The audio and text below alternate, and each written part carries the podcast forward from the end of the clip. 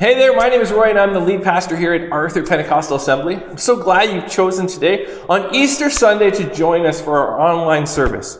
Well, there was a retired teacher that decided that she didn't want to spend her years just sitting around idle. She wanted to have an impact in her community and she wanted to be able to do something. So she signed up to be a volunteer at a local children's hospital. Well, one morning she got, the phone rang, she got her first assignment. She was going to be teaching a young boy grammar. She talked on the phone to his, his classroom teacher, and the classroom teacher explained that when he went into the hospital that he'd been working on nouns and adverbs, and that's what she's going to be doing with him. So the retired teacher wrote down the boy's name and wrote down his hospital room number, and she headed to the hospital that day. When she arrived, she realized in that moment that she was going to be teaching a young boy in the burn unit. And mentally, she was not prepared for this. See, she'd imagined that maybe the boy she was going to be teaching had a broken arm or a broken leg or something. She wasn't prepared for, eh, for the look or the smell of burnt human skin. She also wasn't prepared mentally to tutor someone who was in that level of pain. So she stood at the door of the burn unit. She wanted to turn around and go home. But something in her compelled her to stay. And so she walked into that unit. She found the room and she found the boy and sat down by his bedside.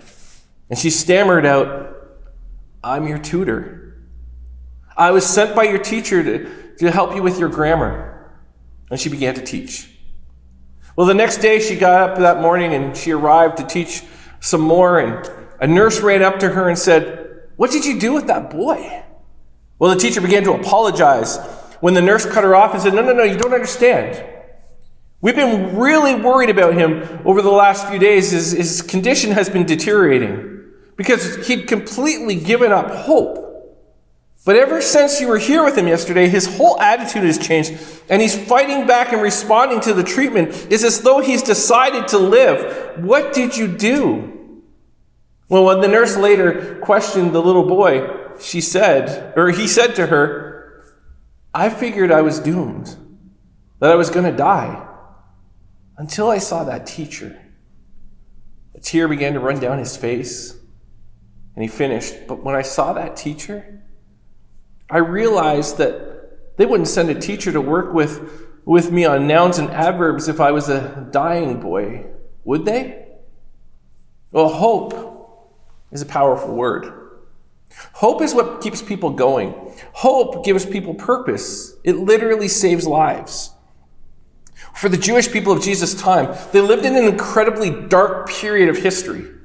However, there was a glimmer of hope in this dark world that even though the, the, the Roman government ruled over their land, even though they felt like slaves within their own borders, even though just to practice their faith to any degree they needed to seek the approval of the Roman Empire, there was hope that things wouldn't always be this way. Yes, the government was corrupt. Yes, even many of the leaders had been corrupted. It was frustrating. It was infuriating. It was disheartening at times. But God's word had promised that there would be one who would come and save his people. But it had been many, many years since anyone had even heard of God or seen God or seen the move of God. It seemed like he was silent. It seemed like maybe he didn't care. And while many had lost, lost hope that God still existed, a good many kept their eyes towards the hill, that the long awaited Messiah that had been prophesied so many years ago would show up. They believed that this Messiah would be a powerful general, an armied commander, like King David. That he would arrive, and when he did, he would raise up an army that would, that would overthrow their, their captors, the Romans, once and for all. That Israel would then be the, the world power once again. Their hope was in freedom.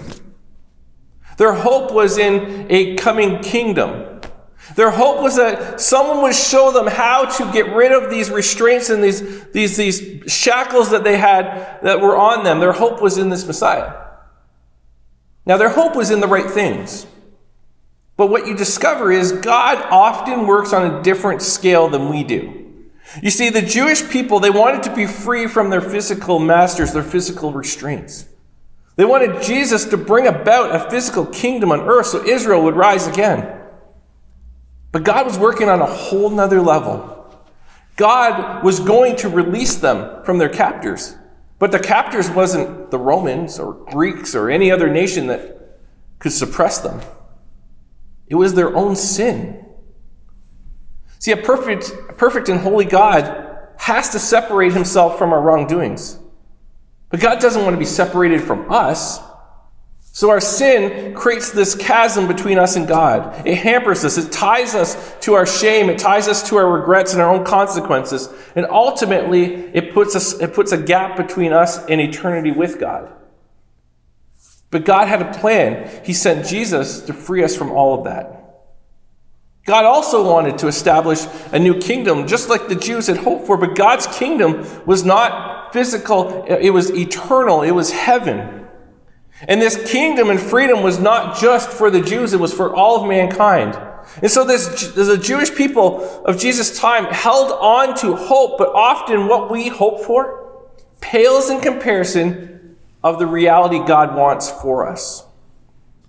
You see, often we think of God, we think of Him as this cosmic uh, judge or this cosmic killjoy, waiting for us to step in a line so He can punish us, like He wants something from us. But God doesn't want something from you, God wants something for you. See, I don't know how long it's been since you've been in church, or maybe you've never been to church in your life. Maybe you're watching and you have this idea of who God is, but there's a good chance that the God that you're trying to avoid or the God that you've turned your back on may not be the actual representation of God. Can I challenge you today? Take a risk and open yourself up to look at God once again with fresh eyes. Most of you have likely heard this, this very famous verse, John 3:16. Says, For this is how God loved the world. He gave his one and only Son, so that whoever believes in him will not perish but have eternal life. See, John, who wrote this, this, this verse, John, who wrote this manuscript of the, called the Book of John, he'd tell you, I watched him I watched him while he was here on earth. I, am just a simple fisherman. I don't even know why he chose me, uh, but he chose me to be one of his 12 disciples. And for three years, I got to travel with him. I got to, I had a front row seat to watch God in human form interact with the world. A, a sinful world, nonetheless. Here's what he didn't do. He didn't teach us to stand on the side of the road with picket signs. He didn't spend all his energy protesting the sin in the world. He didn't spend time guilt tripping every person that lived an ungodly life. No. He actually believed that love could overwhelm even the darkest of evils. But then John writes this in John 3:17, a not so famous verse. God sent his son into the world not to judge the world, but to save the world through him. Now let's make no mistake about it. Jesus isn't okay with your sin. And we know, we know from the interactions that he had with everyday people, he, he hung out with robbers, he hung out with prostitutes, he hung out with some of the most ungodly people. But when he spoke to them, he spoke with compassion. He, he spoke with so much compassion that when he left you, you felt like he called your sin sin, but he loved you and he was in your corner. You walked away feeling like you weren't condemned, but you were loved. For some of you, you've maybe never heard this before, and you need to hear this. But God loves you. No matter what you've done, no, no matter if you've avoided God, no matter if you've even cursed Him, even if you've turned your back on Him at some point, He loves you. Romans 6 23 says, For the wages of sin is death, but the free gift of God is eternal life through Christ Jesus our Lord. See, I'm not sure what Easter is for you. I'm not sure what that, that represents in your home. For some of you, Easter is just a, a, a well deserved day off, a holiday where you spend some time with family. Maybe you have an Easter egg hunt and a big family dinner. Those are all great things. For some of you, Easter's that one day that you go to church or you, you watch church. For some of you, Easter's somewhat irrelevant. But Easter without understanding God's love for you is incomplete.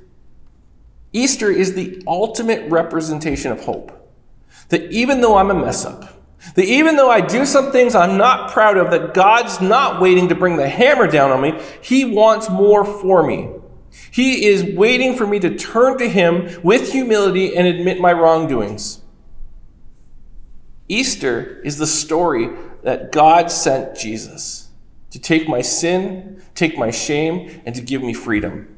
Not to condemn me, but to save me.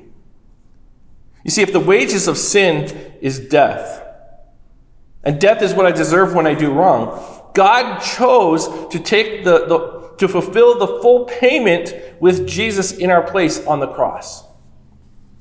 He loves you too much to condone certain actions in your life. He loves you too much to let you continue to make the same bad decisions over and over again. He loves you too much to spend eternity without Him. He's waiting. So, no matter how far you think you've strayed, all it takes is one simple decision to turn towards God as He's waiting with His arms wide open. That's what Easter's about. It's about hope. That God loved the world so much that he gave his one and only Son so that you and I can have the gift of eternal life. And not just eternal life, but a life here on earth that is lived to the fullest without guilt, without shame, without the consequences of, of poor decisions. Today, there's hope. Right now, for you, there's hope hope beyond this world, hope beyond COVID, hope beyond what we see on the news. There is hope. My hope is found in Jesus. Let's pray. God, this morning, as we celebrate Easter all around the world, there are many, many people right now that are just celebrating the fact that on this day, the greatest event in human history took place. That your son died on the cross for the sins of, of humanity, so that we wouldn't have to pay the price ourselves. That there would be a way for us to reconcile our relationship with you and spend eternity with you past this life. So, God, I pray for those that are out there this, today that are, they've heard about you Maybe they've heard some false things about you.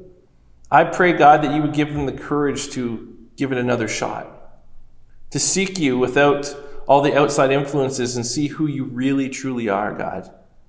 That they would discover your love is just so huge. Discover that you want you don't want to come down and condemn them. You sent your son to save the world. And God, I believe that you sent your son so that on this earth we could we could mirror his love to those around us. That that love can overwhelm even the darkest of evils. And so god i pray for those that have never made a decision to follow you that today would be their day and that they would reach out and they would find someone around them that is a, is a believer and, and, and, and just share that incredible news that they've made this life-changing decision and so, God, I pray that this Easter we would see you for who you really are, and that through that we would restore hope. Amen. Well, if you've, you've joined, joined us this morning, and again, if that's a decision you've never made to follow Jesus, I, can't stress enough how what an incredibly important decision that is. If you'd love to have somebody to ask questions to or just someone to walk with you in this journey, send me an email, roy at myapa.ca. That's Arthur Pentecostal Assembly, myapa.ca. And I'd love to interact with you and, and be part of that next step in your journey. Have a great Easter.